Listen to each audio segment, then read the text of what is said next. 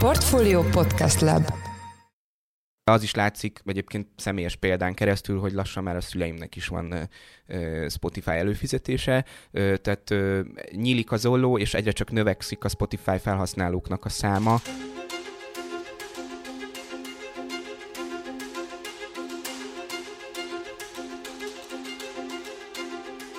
Magyarországon is milliók hallgatnak zenét valamilyen streaming platformon, és sokan úgy gondolják, hogy a Spotify, az Apple Music, a YouTube vagy a Tidal platformjai teljesen átláthatatlanul működnek, kiszámíthatatlanok, ráadásul a nagy jogdíjak csak a legnagyobb világsztároknak hoznak komoly pénzeket. Pláne úgy, hogy senki sem hallgat már teljes albumokat, így az előadóknak jutó összegek is fényévekre vannak a 90-es évek CD eladásait,tól az arany és platina lemezek korszakától. Sziasztok, ez a Portfolio szerdánként jelentkező heti podcastja július 6-án, én Orosz Márton vagyok a műsor házigazdája, és ma végre a popszak szakmáról fogunk beszélgetni. Két vendégem van a stúdióban, Szántai Péter, a Believe digitális distributor Artist Relation Manager. Szia Peti! Üdvözlök mindenkit, szia! És Topozitis Dimitris, a Believe Label Managere. Szia! Igen, sziasztok! Üdvözlök mindenkit! Uh, mielőtt én elkezdenék itt okoskodni, segítsetek nekem, hogy mivel foglalkoztok ti pontosabban. Azt, azt tudom, hogy, hogy digitális disztribúció, ez így nagyon jól hangzik, és, egy, és, egy, és azt tudom, hogy ugye a pop, a pop szakmával most ezt így nagyon idézőjelben foglalkoztok, de mi a ti munkátok? Lebutítva és leegyszerűsítve talán úgy lehet a legjobban ezt elmondani, hogy mindenfajta digitális térben, minden, mindenfajta digitális platformon a mm, előadóinknak a jelenlétét próbáljuk optimalizálni, abban segíteni őket, tanácsokat adni, monetizációhoz, minél kedvezőbb monetizációhoz juttatni a, a partnereinket. Valamint eljutatjuk a kiadók és a zenészek zenéjét az, a hallgatókhoz igazából. Mi vagyunk az a köztes pont, a, a, az alkotók, a kreátorok, a artistok és kiadók és a platformok között, akik, akiken keresztül történik a, a, a contentnek a továbbítása. Segítjük rendezni igazából ezeket a feltöltéseket, és a lehető legjobban monetizálni őket az online térben, és igazából optimalizálni az összes pénzgenerálási lehetőségüket. Jó, hogyha hallgatóinak ez most egy kicsit bonyolult, meg hirtelen meglepő lett volna, akkor most ezeket a, ezeket a kifejezéseket tisztázni fogjuk. Egy picit messziről indítanék. Én eddig azt feltételeztem, hogyha, hogyha van egy fiatal előadó, mondjuk egy magyar előadó, aki most elkezd otthon zenéket írni, egy mondjuk egy rapper, és igazából 2022-ben már olyan világot élünk, hogy, hogy tulajdonképpen ezek a self-made bennek, a self-made zenészek korszakát éljük, ahol, ahol tulajdonképpen az online térnek köszönhetően már valaki valaki magától is sikeres tud lenni, bevétele lehet ebből, és egyáltalán akár magát is tudja menedzselni. De hogyha jól értem, akkor, akkor a ti munkátok azt mutatja, hogy ez azért ez nem így működik. Tehát például, hogyha, hogyha én mondjuk elkezdenék reppelni és csinálni magamnak zenéket, akkor azt nem tudnám csak úgy feltölteni és szórni mindenhol? De erre is van, vannak működő modellek. Nyilván a mi tevékenységünk az már egy ilyen emeltebb szolgáltatás csomag, de jellemző pont az általad említett stílusú előadóknál, aki először még egy hálószobában kezd el felvenni egy, egy, egy, egy hip-hop lemezt, hogy nem egy ilyen emeltebb szolgáltatású disztribútorhoz fordul, hanem egy do-it-yourself jellegű disztribútorhoz, ilyenből is több létezik, ahol tulajdonképpen csak a jelenlétet segíti, segítik ezek a disztribútorok, egy online platformon keresztül eljuttatják a zenét az alkotótól a, platformokra, és ezen kívül nincsen kibővített szolgáltatás. Mik, a, mik a, ezek a platformok, amikről beszélhetünk itt? Most én említettem a Spotify-t, az Apple Music-ot, a YouTube is gondolom, hogy ide tartozik, vagy hát ugye az is egy klasszikus zenehallgatási forma manapság, még hogyha előfizetéses módon is hallgatják sokan, és mondjuk még akkor ki van itt a sorban? A Tidal, vagy a Deezer, vagy kiket kell itt még számításba venni, ha mondjuk a magyar piacot nézzük? Hát szerintem a, ezeket, amiket mondtál, ők a leg... Ja, Véleményem szerint pont ezek a legnagyobb boltok itthon Magyarországon.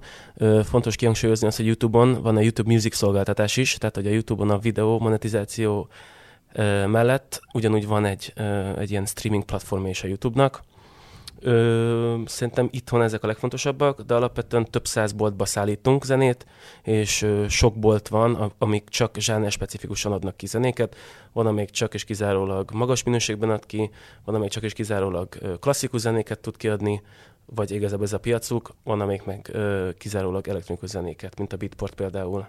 A Bolt az kizárólag online, tehát streaming platformot jelent, vagy olyan felületet, ahol meg lehet vásárolni mondjuk, mondjuk nagyon magas hangminőségben például DJ számára a zenét.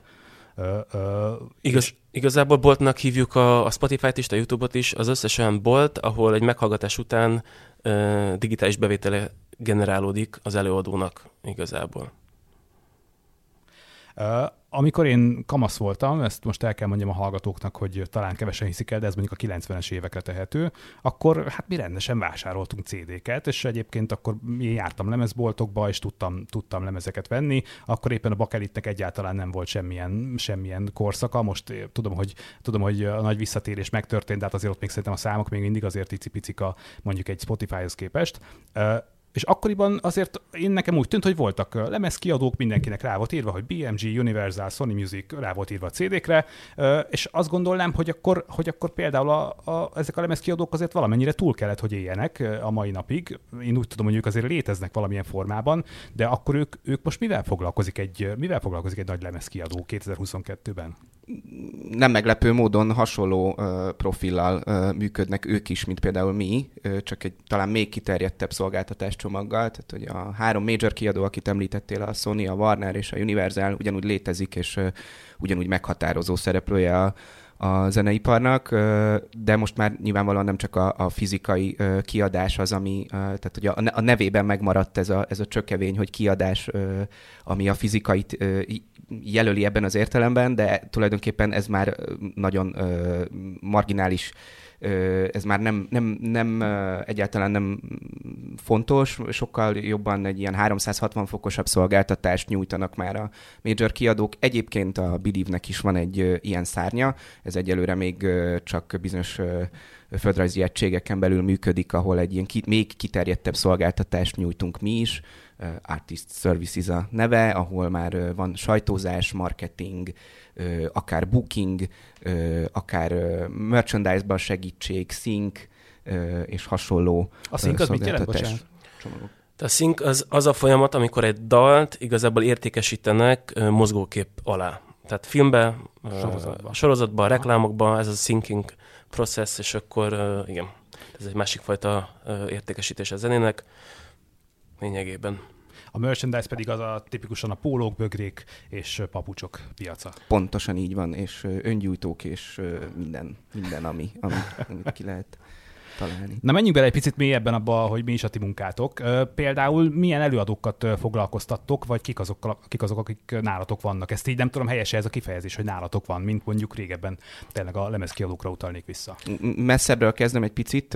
A Magyarországon mi tizen dolgozunk itt, ugyanakkor közép-kelet-európában 30x fő, 31-2 fő a létszámunk már, az egész világon 1800-an dolgozunk körülbelül a, a cégnél. Ö, és nálunk le van bontva általában mindenkinek a, a munkaköre földrajzi egységre, és nagyjából ügyféltípusra, ezt nagyon csúnya szóval élve így, így lehet ö, körülírni. Az én munkám az a, a zömmel a magyar független előadók, tehát kiadóknál nem ö, jelenlévő előadóknak a képviselete, és az ő, ő partner kapcsolatuk az, ami, ami hozzám tartozik, ö, egy-két kiadóval kiegészítve. Ö, az én fókuszom pedig a Balkán a kiadói, és a zenei katalógusaiknak az online térbe való optimalizálása és a stratégiába segítése. Ö, igazából itt olyan, tehát itt kiadó alatt olyan ö, entitásokat értünk, akik több tíz vagy több száz előadóval dolgoznak egyszerre, és akár több ezer ö, kiadványt is ö, értékesítenek online egy időben. Uh-huh. Tehát akkor, akkor például neveket azt tudtok mondani egyébként? Hogy, hogy ne, hogy, persze. Vagy, vagy ez egyébként ez esetleg nem tudom, valami szuper titkos? Nem, nem, nem, dehogy is. Nem, sőt, büszkék vagyunk azokra az előadókra és kiadókra is, akikkel együtt dolgozunk, és megérdemeljük a bizalmukat, úgyhogy szívesen persze mondunk egy párat. Először szerintem egyszerűbb, hogyha a magyarokkal kezdünk. Peti dolgozik a legnagyobb magyar, nem tudom, menő előadókkal most talán a, aki, aki, aki figyelgeti azért a YouTube trendinget, illetve a, a Spotify-nak a, ezek a legrelevánsabb ö, ö, felületei azoknak, hogy, hogy, hogy kik, a, kik az igazán nagy nevek, tehát a YouTube trendinget és a Spotify-nak a lejátszási, magyar lejátszási listáit, ott a, a, az én partnereimmel biztosan találkozik Tidenit-től kezdve uh, 30Y-on keresztül Platon Karatev, GVM nálunk Mis. van, Mis, Illetve uh, nálunk van a uh, Supermanagement kiadó, Well uh, Azaria. Follow the Flow-val, Azariával. Bizonyos audio platformokon keresztül nálunk terjeszt egy uh, szubdisztribútor, a VMMD, uh, aki a mi felületünket használja arra, hogy némelyik, uh, sőt a legrelevánsabb audio platformokra uh, rajtunk terjeszt. Tehát tulajdonképpen uh, nagyon nagy uh, uh, szórással, stílusbeli és méretbeli szórással is dolgozunk. Ö, de mm, nálam van még például Tóth Andi, ö, vele, vele nagyon jó a partner kapcsolatunk, még, még hosszan tudnám sorolni, de nem akarok senkit sem megbántani azzal, hogy kihagyom, úgyhogy biztosan ki is hagytam valakit, remélem nem lesz ilyen, hogy sértődött e-mailt kapok. De például nemzetközi szinten a Global records is dolgozunk. Ők igazából szerintem Kelet-Európa és talán Európa egyik a legnagyobb kiadója. Románia, Romániából dolgoznak, és például ott van náluk Inna, Minelli, tehát igazából a legnagyobb slágerek, amik mostanában pörögnek a rádióban, de alapvetően én igen történelmi katalógusokkal is foglalkozom, mint a, Croatia Records, akik az ex-jugoszláv zené hagyatéknak a, a digitalizációjában vettek részt, és igazából még sok más, tényleg nehéz, mert egyszerre több tíz ö, fiókkal dolgozunk, akár 70-80-nal is. A hallgatóinknak mondom, hogy ne ijedjenek meg, hogyha nem ismerik ezeket a neveket. Ö, Egyikkel zenét se fogjuk most bejátszani természetesen, de a, a, az adáshoz a linkek közé majd pakolunk be többüket is, úgyhogy, úgyhogy meg tudjátok hallgatni őket pontosabban, hogy, hogy kikről is van szó. De egyébként nekem megütötte itt a fülemet, mondtátok, hogy GVM-mel is foglalkoztok. Számomra ő egy teljesen idegen figura volt, én nem tudtam, hogy ő ennyire népszerű, de most neki ugye volt egy ilyen, volt egy ilyen nagyon nagy hulláma az elmúlt hónapokban itt a bulvár hírekkel kapcsolatban, a, a, a mindenféle ilyen párkapcsolati témában. Ilyenkor ez meglátszik például az ő Spotify hallgatottságán, hogy nép- népszerűbb lesz, többen kattintják? Abszolút meglátszik. Tulajdonképpen mondjuk nála pont nem a Spotify a, a hangsúlyos, és ez minden előadónak egyedi profilja van, vagy minden előadó katalógusának egyedi profilja van, hogy melyik platform a, a leghallgatottabb profilja. Nála például szerintem nem titok, a, a túlnyomó része a, a kattintásainak és ezáltal a bevételeinek az a YouTube-ból jön, de a YouTube nézettségein abszolút meglátszik. Ez nyilván a, a körülötte lévő híreknek is köszönhető, de szerintem legalább ennyire fontos az is, hogy, hogy, hogy milyen kontentet ad, a, ad a terjesztésünkben. Nézzük már meg azt, hogyha ti átveszitek egy, egy előadónak a, ezeket a csatornáit, a különféle csatornáit, akkor mit kezdtek vele? Mi az első, amit megnéztek például, hogyha most beesik hozzátok egy új előadó? Milyen adatokat láttok egyébként például akkor mondjuk Spotify vagy, vagy, vagy más YouTube, nem tudom, lejátszási listákból, miket lehet itt kinyerni, de, de leginkább az érdekel, hogy, hogy amikor, amikor hozzátok kerül valaki, akkor, akkor gondolom csináltok egy ilyen mérleget, átnézitek, hogy ő hol tart most, milyen számokat láttok itt? Hát alapvetően ilyenkor elkezdünk szépen lassan ö, helyszínelni, ásni adatok után, megnézzük igazából a social médián milyen a, az engagementje, megnézzük azt, hogy milyen számokat produkál minden egyes bolton, vagy legalábbis a főboltokon, mint például a Spotify, Apple, Deezer, Tidal, megnézzük utána azt, hogy a YouTube-on milyen gyakran ö, hoz ki új dalokat, milyen eléréseket tud produkálni ott, ö, milyen ö, hogy is mondják ezt, tehát, hogy a, a, a közönsége mennyire aktívan vesz részt igazából a tartalmának a követésében, és akkor utána szépen lassan megnézzük azt, hogy mik azok a pontok, ahol lehetne ezt az egészet egy kicsit ö, fejleszteni, hogyan lehetne optimalizálni mondjuk a, a boltokon való megjelenését, mint esztétikailag, mint technikailag, és szépen lassan ezeket elkezdjük ö, napról napra jobbá tenni igazából, plusz az új kiadá- kiadványoknál pedig optimalizálni és aktualizálni. Ritka az, amikor valaki hozzánk kerül, és már teljesen optimális a, a, a megjelenése az adott, az adott platformon.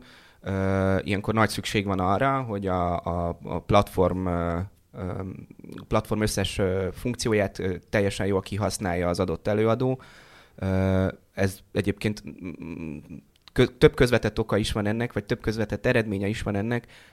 A, talán kevesen tudják, de az összes ilyen platformnak az algoritmusa az nem egy darab ö, ö, csoda ö, tényezőnek az eredménye, hanem ö, általában az a, az a jellemző, hogy a, a minél jobban ö, használja egy, ö, egy profil a, a, a platform adta adottságokat, funkciókat, újdonságokat, posztolási lehetőségeket, stb., annál erősebb lesz, annál előrébb sorolódik az algoritmusban magában. Úgyhogy első körben ezeket szoktuk kitisztázni, illetve, illetve tanácsolva nyilván az előadó profiához teljesen illeszkedően változtatásokat javasolva optimalizálni.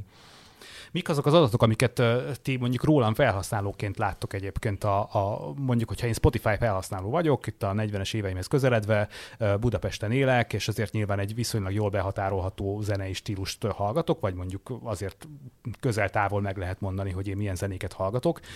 Ti rólam tudtok egyébként, most nem konkrétan egy nagyon le, leegyszerűsített adatokat, de egyébként ti engem be tudtok sorolni, mondjuk tudtok kezdeni valamit azzal, hogy én hallgatok egy adott előadót. Ez hogy működik? tulajdonképpen a, a, megfordítanám egy picit, mert uh, nyilván ez uh, személyiség, személyiségi jognak minősül, tehát nem nem rólad név szerint túl sok mindent nem fogunk tudni, de viszont biztos vagyok benne, hogy statisztikáinkban megjelensz, és pont azok az adataid, amit most elmondtál, azok a Spotify-on való regisztrációd után valószínűleg hozzájárultál, hogy ezt felhasználja a platform, hiszen ha jól sejtem más, hogy nem is lehet regisztrálni a, a platformra.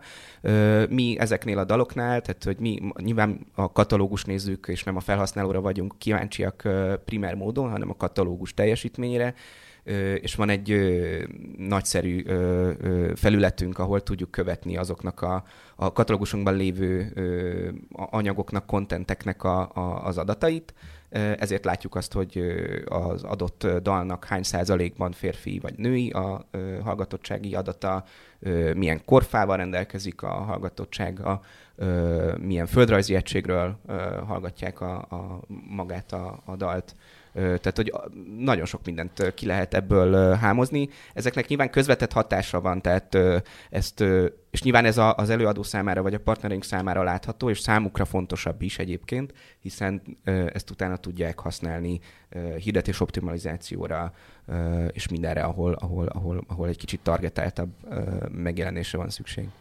És ami még nagyon fontos lehet, hogy látjuk azt is, hogy melyik dalra honnan érkezik a hallgatottság, tehát hogy milyen felhasználói szokásokból esetleg algoritmus alapján érkezik meg oda a, a hallgató, esetleg elmentett dalokról van szó, letöltött dalokról van szó, átkattintott dalokról, másik dalról. Tehát igazából látjuk az egész uh, evolúciót, ez, hogy hogyan lesz mondjuk egy uh, véletlen hallgató uh, egyik napról a másikra egy uh, rajongó igazából. Hogyha most én meggyőzném a barátaimat, akik mondjuk velem egykorúak vagy közel állnak hozzám korban, és többé-kevésbé azért hasonló zenéket hallgatunk, meggyőzném őket, hogy most mindenki hallgassa meg a legújabb Tótandi számokat. Én szinte biztos, hogy benne, hogy barátaim nem hallgatnak Tótandit, ezt nem, nem őt minősítem, mint más, más zenét fogyasztunk. Akkor az ott nálatok kilengene a mutató egyébként? Észrevennétek azt? Nem tudom, mennyi barátod van. Mondjuk meggyőzzük a 50 embert, hogy, hogy hallgassuk meg a, a legújabb Tóth Andi számot. Ilyen 35 és 40 év közöttiek, és hát mondjuk főleg elektronikus zenét hallgatunk vajon, akkor az, az nálatok bejelen. Nyilván van egy mondjuk egy, mondjuk egy társadalmi státuszunk, meg lehet minket pozícionálni. Az, az jelezzen nálatok a rendszer? Nyilván ez ekkora mennyiségben nem, tehát hogy ez észrevehetetlen mennyiség az ő hallgatottsági adataihoz képest de a kérdés az érthető, tehát hogy a, a, nyilván az a, egy ponton túl, ha ez tömegesen fordulna elő, akkor láthatóvá válna, hogy, hogy más, hogy, hogy egy korfa esetleg emelkedik nála, neki azért szerintem zömmel fiatalabbak a hallgatói. Tehát ez egy idő után észrevehető lenne. Nyilván ez most annyira pici mennyiség az ő hallgatottsági adataihoz képest, hogy nem, ez nem releváns, vagy nem észrevehető. Szabad szemmel nem látható. Amint viszont ti észrevehetnétek, hogy a YouTube algoritmusodok teljesen megvadulna, és hogy a következő pár hónapban ilyen és hasonló tartalmakat látnátok igazából a kezdő oldaltokon. Aha. És egyébként titeket például meg tudnak keresni koncertszervezők azzal, hogy, hogy fellép nálunk egy előadó, akit, akivel ti dolgoztok együtt. Mondjuk, mondjuk szeptemberben lesz egy, egy, egy koncertje, nem tudom, Borsodban egy, egy városnapon, és egyébként, hogy hogy pozícionáljuk mondjuk a jegyárakat például, vagy kire, kire lőjük itt a, itt a, itt a, a közönséget, hogy lőjük be, mert nem tudom, tudtok sok mindent a hallgatottságáról, mondjuk, hogy milyen státuszúak, hova vannak pozícionálva. Ilyen adataitok vannak egyébként? Hát alapvetően látjuk ö, város szinten azt, hogy ki, ö, kit mennyit hallgatnak. Tehát alapvetően ezeket az adatokat ö, szolgáltatni tudjuk ö, partnereink felé, és ez alapján tudunk neki segíteni igazából ilyen stratégiai brainstormingban. De alapvetően mi a digitális pozíció, pozícionálásba fogunk tudni nagyon segíteni. De hogy igen, ha megkérdezi valaki, hogy ö, melyik külföldi országban hallgatnak minket a legtöbben, azért, mert szeretnénk egy olyan argumentet akár egy booking szék felé kommunikálni, ami által bekerülhetnénk oda egy fesztiválra, ebbe tudunk segíteni, de ezek igazából csak transzparent adatszolgáltatások. Ezek az adatok egyébként nagyrészt megvannak a, a platformoknál, saját maguknál, és ezt ők is a, a, az előadók, illetve a kiadók rendelkezésére bocsátják, tehát nem feltétlenül kell ezt minden áron tőlünk megtudni, mert ezt egy előadó vagy egy kiadó tudja kommunikálni az adott koncertszervezőnek, hiszen ő is pontosan látja ezeket az adatokat. És semmi titkos nincs ebben gyakorlatilag. Nincs.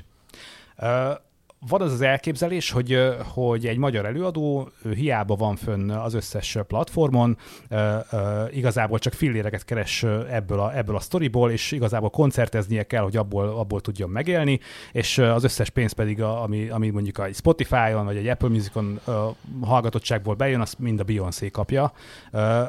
De hogy egyébként ez akkor így van-e, mennyit keresnek például Magyarországon a, a streamingből a, a zenekarok, az előadók, hogy lehet ezt megbecsülni, hogy lehet ezt skálázni? Tehát én csak előjáróban annyit szeretnék mondani, hogy revenue per streamnek hívjuk azt az egységet, ami, ami generál digitális bevételben egy hallgatás. Ezt 30 másodperctől számolják igazából a boltok, tehát hogyha egy dalt valaki 31 másodpercig hallgat, akkor az már generál egy revenue per streamnyi egységnyi összeget, 29 másodpercnél még nem, és ami még fontos, hogy... Mind... Tehát, hogyha rajongó támogatni akarja a kedvenc előadóját, akkor legalább 31 másodpercig hallgassa, mert akkor igen. számít. Igen, igen, igen, igen, így igaz. És még az fontos, hogy ez régiónként eltér, hogy egy revenue per stream mennyit ér Amerikában vagy Magyarországon például.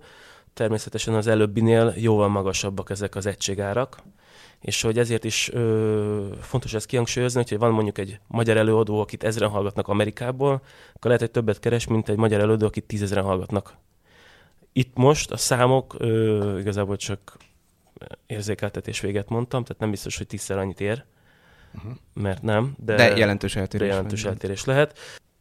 Amit szerintem fontos elmondani, hogy ez a közhiedelem, hogy, hogy ezek a platformok rettenetes módon megvágnák a zenészeket, és és igazságtalan a létezésük, mert régen minden jobb volt, amikor eladtam egy CD-t, vagy egy fizikai kiadványt, és azt annak tisztán a bevétele a zsebemben landolt, és ha a busz mögül árultam, akkor még számlát se kellett róla adni.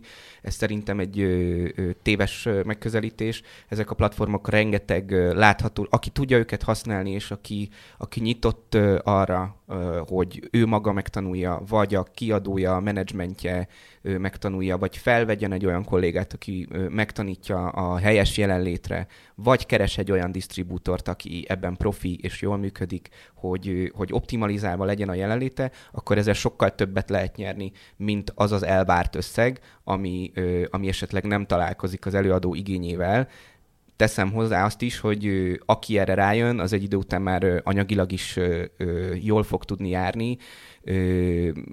Dimitris a gyakorlott zenész, és neki van saját zenekara, úgyhogy ő fog tudni erre talán még, még pontosabb választ adni, de egy gyakorló zenekarnak most már nem, ritkább, nem ritka esetben egyharmad, vagy akár a fele is lehet az éves bevételeinek a digitálisból származó része, és ezek a top előadóknál ezek milliós tételek, havi tételek is lehetnek már. Hadd térek vissza a kérdéshez. Nagyságrendileg kíváncsi lennék, hogy, hogy mondjatok már forintokat. Hogy, hogy kell azt kiszámolni, mondjuk egy menőzenekar, nem tudom, aki nagy színpadokon játszik, egy Well Hello, akit ti említettetek most csak, hogy tényleg mondjuk egy nevet. Ő a 31. másodpercnél hány forintot kap egy lejátszástól? Nagyságrendileg hogy kell ezt elképzelni? Hát például YouTube-on, YouTube-on keresnek a legtöbbet a zenészek, ezt fontos szerintem kihangsúlyozni. Ott ezer nézési egység alapján számítanak egy összeget, ez a revenue per mill, és ott például nagyjából ezer nézettség, ha minden jól be van kalkulálva, akkor körülbelül normális szezonban 1,50 euró a normális szezont itt arra ö, kell ö, érteni, hogy ö, nem mindegy, hogy mikor történik az a hallgatás, nem mindegy, ahogy az előbb Dimitris is mondta, hogy ö, milyen földrajzi egységből érkezett a stream, vagy a nézettség a YouTube-on. Ö, Érdekesség, hogy a YouTube bevételek általában mindig karácsony előtt a legmagasabbak, ennek szerintem érthető okai vannak. Mi egy kisé meglepődve tapasztaltuk, hogy idén tavasszal, illetve kettővel ezelőtti tavasszal nagyon megszaladtak a tavaszhoz képest korábban jellemző bevételek. Ennek kettő oka volt. Az egyik az első az a Maradj Otthon kampány, amivel szerintem tele volt az összes YouTube videónak az eleje, tavaly pedig az országgyűlési választás, illetve itt, bocsánat, idén az országgyűlési választások politikai hirdetései rettentően megnyomták a YouTube tartalmak után származó bevételeket. Ezzel a számmal nagyjából lehet számolni, amit Dimitris mondott, de nincsen exakt, tehát nem tudunk, nem tudunk rábökni egy előadóra, hogy ő, neki egy hallgatása az, vagy ezer hallgatása az 1,2 euró. Ezt így nem tudjuk egyszerűen kimondani de értem a, a, a kérdéseket. Mondom, azt szerintem egy ilyen megfogható dolog, hogy aki ö, ilyesmi nagyságrendű ö, hallgatottságokkal bír, annak már több millió forint lehet a, a digitálisból származó bevétele. De az biztos, hogy nincs olyan akkor, aki mondjuk egy forintnál többet keresne Magyarországon egy, egy lejátszásért. Tehát itt, itt néhány tíz filléről beszélgetünk hogyha jól számolom. Ja, így van. Kattintásonként. Ja, Igen. Abszolút. És akkor azt, azt is jól értem, amit mondtál, Peti, hogy a, hogy a, az országgyűlési választások, az akkor meglátszott a, a legnépszerűbb magyar előadók bevételén. Mert Mindenkinek sok, sok, a sokkal többet kerestek vele. Mindenkinek a bevételén meglátszott, aki YouTube-ra tartalmat töltött föl. Uh, egyszerűen megnyomta, a, sokkal nagyobb, több volt a hirdetés uh, mennyiség, tehát több volt a, a bevétele a platformnak, és ezáltal többet tudott visszaosztani. De ezt nem jól látható uh, grafiká, grafikonon egy ilyen hatalmas pík volt a, a, a az idei tavasz. Igen, mert általában a január és a február a leggyengébb, tehát a, uh-huh. akkor, akkor a legkevesebb a hirdetési kedv, és ilyenkor vissza tud esni igazából 50%-kal a, a digitális revenue YouTube-on, és ennek ellenére most meg ö, még a de- decembert is megverte talán legtöbb esetben. Szinten tartotta, vagy de inkább, inkább megemelkedett. Egyszerűen annyira felpörögtek általánosságban az online költések a választás miatt, hogy, hogy ez meglátszott akkor a... Több pénz volt a, a piacon, ja, amit el lehetett osztani. Itt beszéltünk arról, hogy sokan úgy gondolják, hogy nagyon misztikus dolgok ezek az algoritmusok, de hogy egyébként meg azért viszonylag közérthető és viszonylag egyszerű, egyszerű dolgok. Egyébként a, a ti anyacégetek mondjuk Nyugat-Európában vagy Amerikában ugyanezzel a, ugyanezzel a platformmal dolgozik? Tehát ott, ott is ugyanezekkel, ugyanezekkel a kihívásokkal küzdenek a kollégák, vagy ugyanezek a feladatok, csak nagyobban? Hát minden egyes piac más és más például nálunk itt a kelet-európai régióban a lengyel piac ez egy sokkal uh, nehezebb terep, nagyobb a konkurencia, és éppen ezért ott más kihívásokkal találkozik egy uh, label manager vagy artist manager, mint mi. Ugyanígy Angliában is teljesen más igazából a zenépiacnak a berendezkedése, uh, megjelenéseknél az ütemezések. Nálunk igazából a legnagyobb kihívás az az, hogy a legtöbb fontos dal még így is csak pár nappal megjelenés előtt érkezik meg, holott gondolom a nyugati piacokon egy eh, fontos megjelenést hónapokkal előre be tudnak tervezni, és ezáltal lehetőleg jobban tudják optimalizálni. Nekünk egy kicsit kapkodósabb sokszor a vége, de hiszem azt, hogy igazából minden egyes régiónak megvan a saját maga kihívása. Ettől függetlenül maga a platform az teljesen ugyanaz, tehát hogy ők ugyanazokkal a, a, a technikai nehézségekkel, vagy ugyan nincsen más algoritmus ö, Amerikában, Amerikában mint Magyarországon. Ennek a, a, a, amit az előbb is mondtam, hogy, hogy például egy példa, egy, egy, egy Spotify algoritmus rettentően tud segíteni az, hogyha maga a Spotify profil, előadói oldal szerkesztve van, és a funkciói használtak. Van fent biográfia, van fent pár fotó, van fent egy ilyen idéglenes kihelyezés, az a neve, hogy Artist Pick, van, van, canvas. van canvas minden dalhoz felrakva ezek az alatta loopolt 7 másodperces kis videók a, ami uh-huh. telefonon látható. Minél több ilyen kisebb funkciót használ egy előadó, annál, annál jobban fogja szeretni az algoritmus. Ez itt, tehát ez nem földrajz specifikus, ez mindenhol így van. A számít egyébként, hogy egy előadó albumot ad ki, vagy egyesével zenéket, azzal nektek például könnyebb dolgozni? Most csak itt arra gondolok, ugye itt az elmúlt hetek egyik nagy sztoria volt, hogy jön ki az új Beyoncé album, és persze az egész pop szakmai sajtó, vagy, vagy könnyű zenei sajtó most ezt, ezt így nagyon felkapta, és már a borítóját is láttuk, és hasonló. De hogy egyébként hallgatnak még albumot, például a magyarok? Ö, tehát a mai napig máshogy vannak pozícionálva a digitális boltok felületein is a különböző fajta megjelenések, míg a single jók ö, a stratégiában, mint ö, előfutárok, ö, figyelemfelhívó ö, megjelenések, addig még a mai napig előre pozícionálják a lemez megjelenéseket a nagy boltok is, tehát az Apple-on is és a Spotify-on is ö, nagyobb ö, figyelmet szentel igazából a boltnak a editorja, tehát a szerkesztője, aki a playlisteket szerkeszti, hogyha egy nagyobb formátumú lemez érkezik meg. Mind, mindig nagyobb híre van egy lemeznek, de ez is tulajdonképpen teljesen egyedi előadóra lebontva, előadói profilban mennyire illeszkedik az, hogy hány darab előfutár érkezhet egy albumhoz. Az albumformátum az nem veszett el, amit mondott Dimitris is, az, az teljesen helytálló, hogy az albumformátumnak ugyanúgy megvan a létjogos, létjogosultsága. Az emberek szerintem ö, fogyasztanak még album ö, formátumot is, tehát ezt nem hiszem, hogy teljesen el lehet felejteni, és mindenki csak önálló dalokban do, ö, ö, gondolkozik, de ez nyilvánvalóan függ az előadótól, függ azoktól a, az új formátumú platformoktól, például TikTok, ahol már teljesen egyedi és már nem is csak dalra, hanem dal részletre fókuszálva fogyasztanak zenét a, az emberek. Tehát ez is egy nagyon szerteágazó dolog.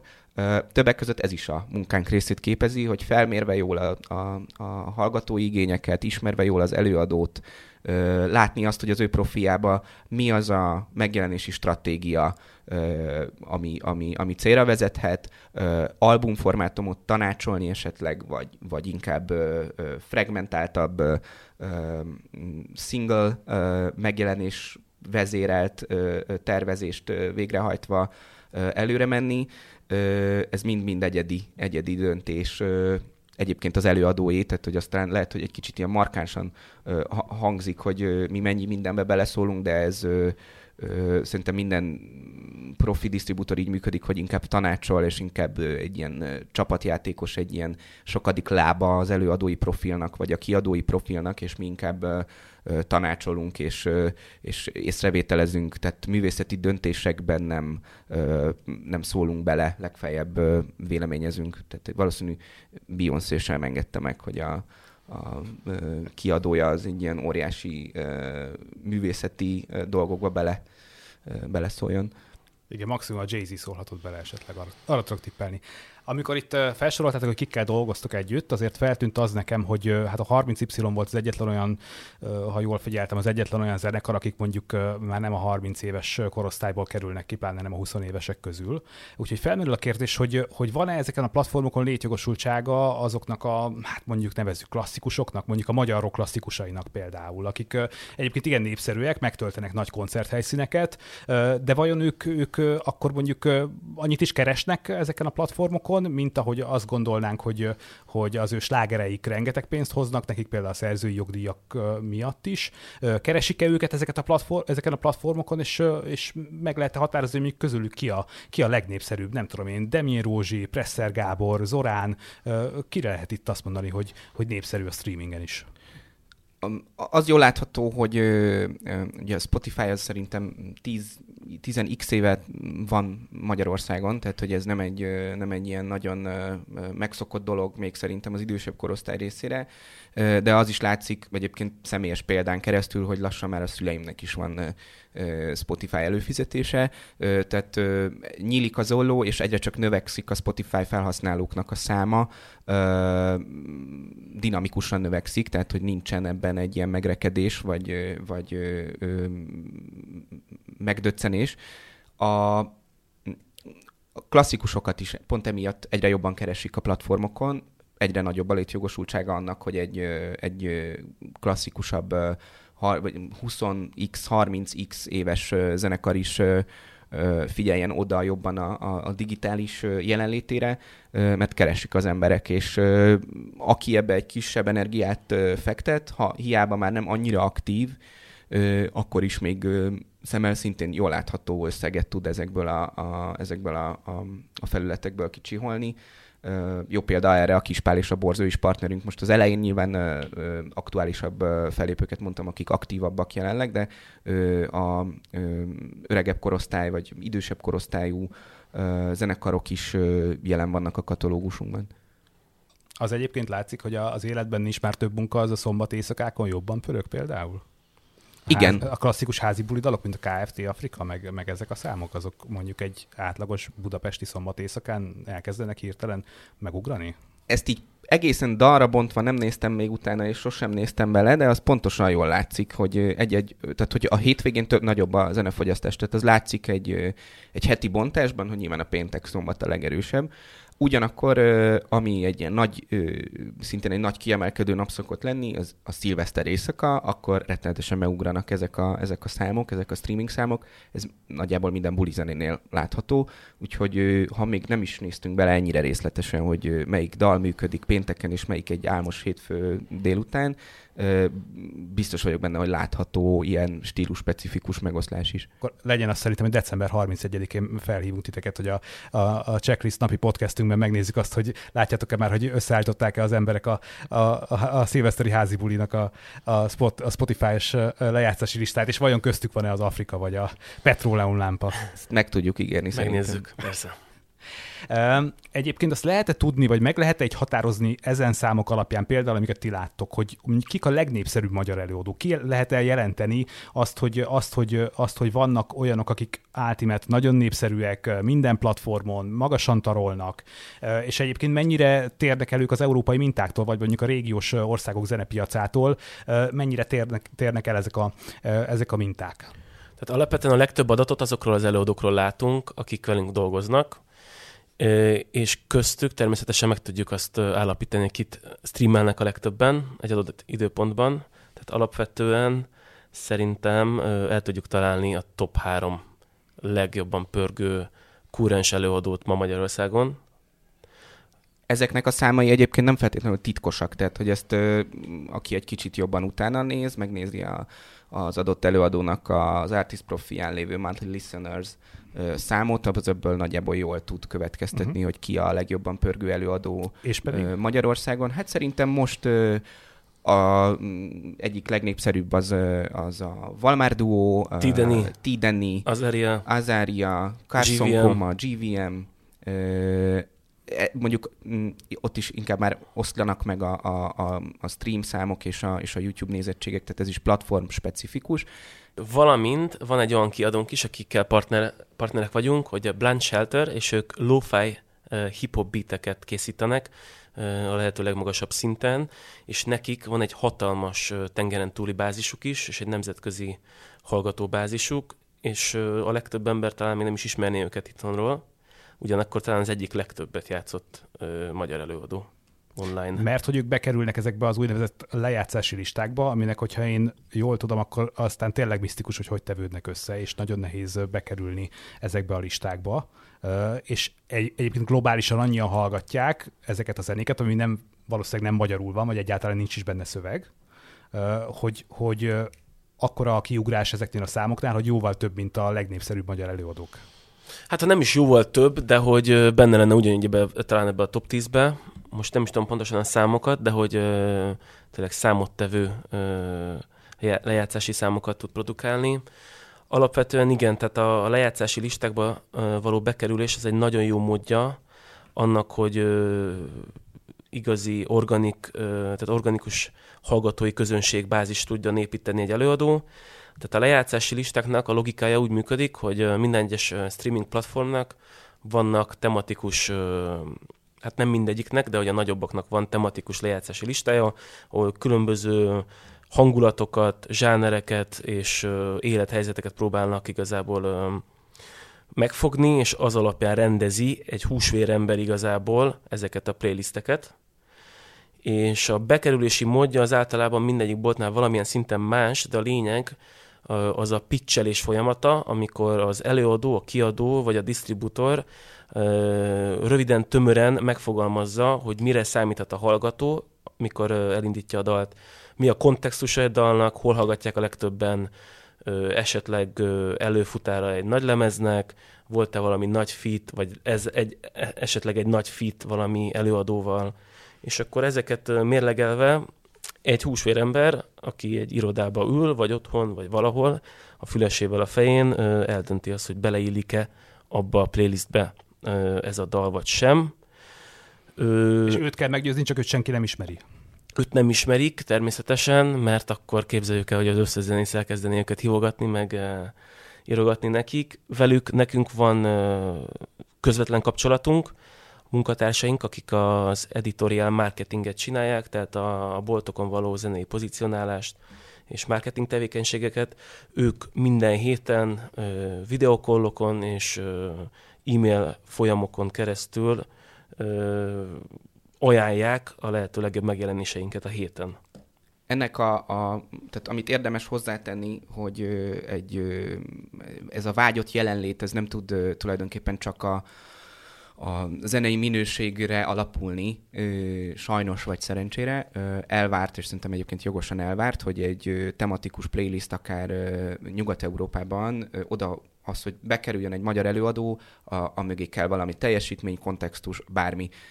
Ebbe tudunk mi egyrészt segíteni, hogy ezek mik ezek a tényezők, és ezeknek a továbbítását tudjuk, tudjuk végezni mi ezeken a kólokon, illetve hírlevél formátumokban az editorok felé. Tehát ha egy, egy magyar zenekar, vagy egy magyar artist szeretne német lejátszási listákban, vagy, vagy francia lejátszási listákban szerepelni, mert valamiért neki ez a fókusza, akkor azt, azt, azt meg kell, hogy alapozza valamilyen teljesítmény, vagy egy PR kampánya a helyszínen, vagy egyrészt nyilván önmagában már kezdetileg egy minimális hallgatottsággal kell rendelkezni az adott földrajzi egységben is, tehát nulláról nem lehet elindulni, hogy befutok Amerikában. Tehát valamilyen minimális hallgatottságnak kell már jelen lennie az adott földrajzi egységen, de utána meg muszáj egy olyan sajtótevékenységet mögé rakni, akár egy koncertturnét mögé tenni, egy, egy olyan, legyen az két-három interjú, ami a megjelenéshez kapcsolódik, és ott a helyszínen, vagy abban az országban specifikusan ez valamiért szól. Ha, ha ez a nagy csomag, ha ez a kontextus, ez kialakul, és amúgy meg maga a content az jó, akkor, akkor lehet sikeresnek lenni. Tehát, hogy tulajdonképpen ez sem egy óriás agysebészet folyamat, csak tudatosnak és, és e-, edukáltnak és, és hát reális célokat kitűzve kell építkezni ezekben a, ezekben a dolgokban is. Oké, okay, de akkor itt hadd kérdezzek vissza, mert szerintem ez, ez egy olyan kérdés, ami sokakat érdekel. Tehát, hogyha én a Spotify-on beteszek egy lejátszási listát, ami egy romantikus éjszakához állítottak nekem össze a szerkesztők, azt, azt egy ember valószínűleg mondjuk Los Angelesben, egy, egy, egy irodában, ő ezt összerakja, ahogy neki tetszik, és egyébként ezt a lejátszási listát hallgat, hallgatja valaki, nem tudom, Jakartában, valaki Pekingben, valaki Edinburghban, és Budapesten én is ezt, ezt a lejátszási listát hallgatom, amit ő szubjektíven állított össze, ezért a kiadók, meg, meg a hozzátok hasonló ügynökségek próbálják bombázni ezeket a figurákat, hogy, hogy hallgass bele ebbe a zenébe, és akkor, hogyha megtetszik, akkor tedd be a lejátszási listába, hiszen ennek akkora óriási értéke van a lejátszások számát tekintve, hiszen ezt rengetegen hallgatják globálisan ezeket a lejátszási listákat, hogy gyakorlatilag ez, a, ez az ultimate, ultimate fegyvere mondjuk a Spotify-nak vagy az Apple Music-nak. E, ez, ez mind így igaz, viszont ez, amit te mondasz, hogy hangulatspecifikus, nagy worldwide playlistről van szó, az már mindig egy szinte utolsó végpont. Nem véletlenül ezeknek a mood playlisteknek van a, szinte a legtöbb hallgatottsága. Ezeknek az előszobája a, a földrajzi egység specifikus playlistelés, vagy, vagy egyelőre még genre szerint indirok mm, típusú playlistelés. A, a, ezekbe a playlistekbe már nyilván csak olyat fognak tudni beletenni, a, aminek már van egy olyan uh, uh, hallgatottsági adata, ami már relevánsá teszi akár worldwide is egy a, magát a kontentet. Ugyanakkor arra is látunk példát, hogy kezdő előadóknak egy nagyon jó dala, ami jól van előkészítve és prezentálva az editoroknak, az is bekerült igazából nívós playlistekre. Van szerencsefaktor is, tehát Igen. hogy van, van, van aránylag kis hallgatottsággal ö, nagy playlistet elérő előadó is. Talán a, a leges, legegyszerűbb boostja ennek az egésznek, hogyha időbe feltöltjük a dalt, tényleg két-három héttel előbb, rendesen megcsinálja akár egy DIY előadó magának a pitchet, Spotify for Artiston, vagy Apple for Artiston, hogyha van esetleg neki oda belépés engedélye, és így is igazából be tud kerülni egy előadó. De hogyha mondjuk a, a ti magyar előadóitok közül valaki bekerül egy ilyen worldwide playlistbe, akkor cicennek a pesgők nálatok, ezt úgy kell elképzelni? Nagyon jó példával is tudunk szolgálni erre a, erre a, erre a jó, jó pitch folyamatra. O'Sullivannek a, a legutolsó szingője, ami, ami múlt hét pénteken jelent meg, sikeresen bejutott több nemzetközi playlistben is. Neki nagyon erős a hallgatottsága most már Lengyelországban, ott is bekerült egy elég nagy és látható playlistbe, ezért most már bekerült a Spotify New Music Friday Poland playlistjébe is, ami hozta magával azt, hogy erősödött a teljes régiós jelenléte, ezért már betették a New Music Friday Romániába, betették a New Music Friday Israel playlistbe is, és ilyenkor valóban örülünk. Tehát, hogy látjuk a befektetett munkát, és őt azért emelem ki, mert ő mindig időben és pontosan információkhoz juttat minket, és, és emiatt tudunk szépen egymást, egymást segítve eredményt elérni. Ez kifizetődő. Egyébként milyen zenét csinál? Pop pop, pop, pop, indie pop. Igényes uh, indie pop. Igényes és angolul énekel. Angolul énekel, így van. Egyébként a magyar előadóról van szó. Hát ír, ír magyar. Ír magyar. Igen, igen. A igen. Mongoose and the Magnet zenekarnak a, a volt nagybőgöse. Igen.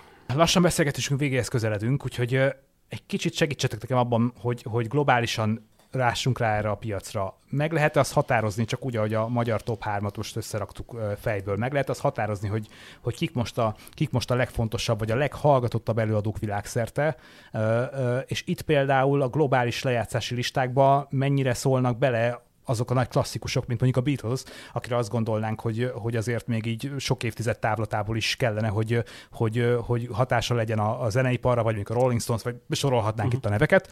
Ezek a, ezek a hatalmas mamut zenekarok, akik valaha nagyon sikeresek voltak, és közülük még talán most is aktívak, ők mennyire szólnak ebbe bele, és akkor és meg tudjuk határozni, kik most a, kik most a leghallgatottabbak. Tehát szerintem fontos azt itt megjegyezni, hogy a, a digitális boltoknak kapacitásuk ö, végessége véget, igazából csak és kizárólag új megjelenéseket tudnak jól pozícionálni, legalábbis a Spotify-on talán, de erre igazából az a lényeg, hogy régebbi dalokat nem fognak tudni editorial playlistekbe berakni például vagy csak nagyon ritkán, tehát hogy mindig egy ilyen kivételezett szituációban van az új megjelenés, minden ehhez kötődik. Nagyon kevés az olyan eszköz, ahol back katalógust, így nevezzük a régebbi megjelenéseket, lehet promótálni, illetve, illetve újra pitchelni. Persze vannak ilyen tematikus lehetőségek, például egy karácsony előtti időszakban, ahol a, a karácsonyi klasszikusokat ripicselni lehet, de ezek a ritkábbak,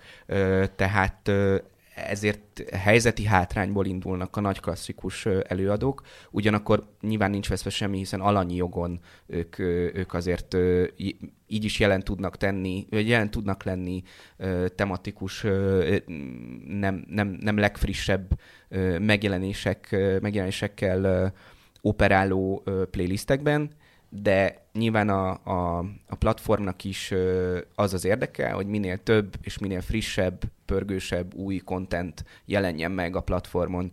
Ez azért érdekes, bocsánat, amit mondtok, mert, mert ugye gyakran írja a vád a streaming szolgáltatókat, az a, az a vád, hogy, hogy ők a nagy slágereket tolják mindig és mindenhol, az éri meg nekik, hogy a nagy klasszikus slágereket hallgassák az emberek, és, és sokszor elvesznek az új zenék ebben, a, ebben az óriási adatmennyiségben.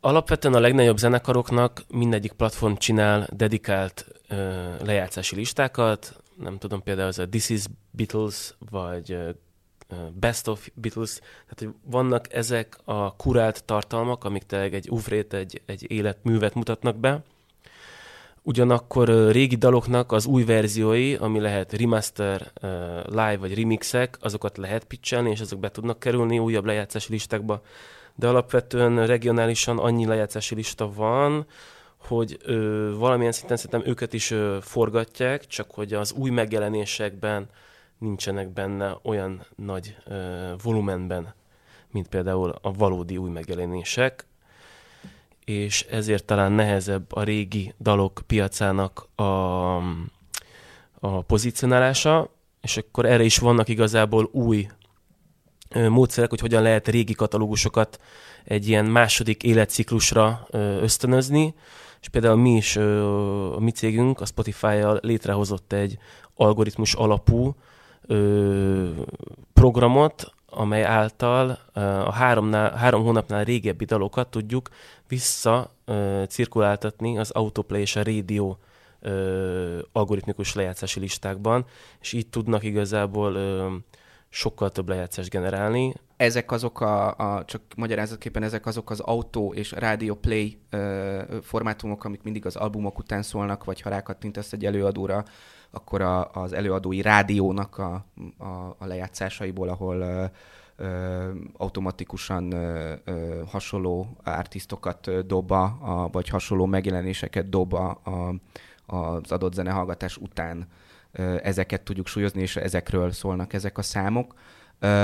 Ugyanakkor a, a visszatérve a kérdésedre, hogy, hogy elnyomva van az új zene, egyszerűen az emberek fogyasztanak általában régi és megszokott zenéket. Szerintem egy jó egyensúly az, amikor a, a amit a, a, a platformok megpróbálnak létrehozni.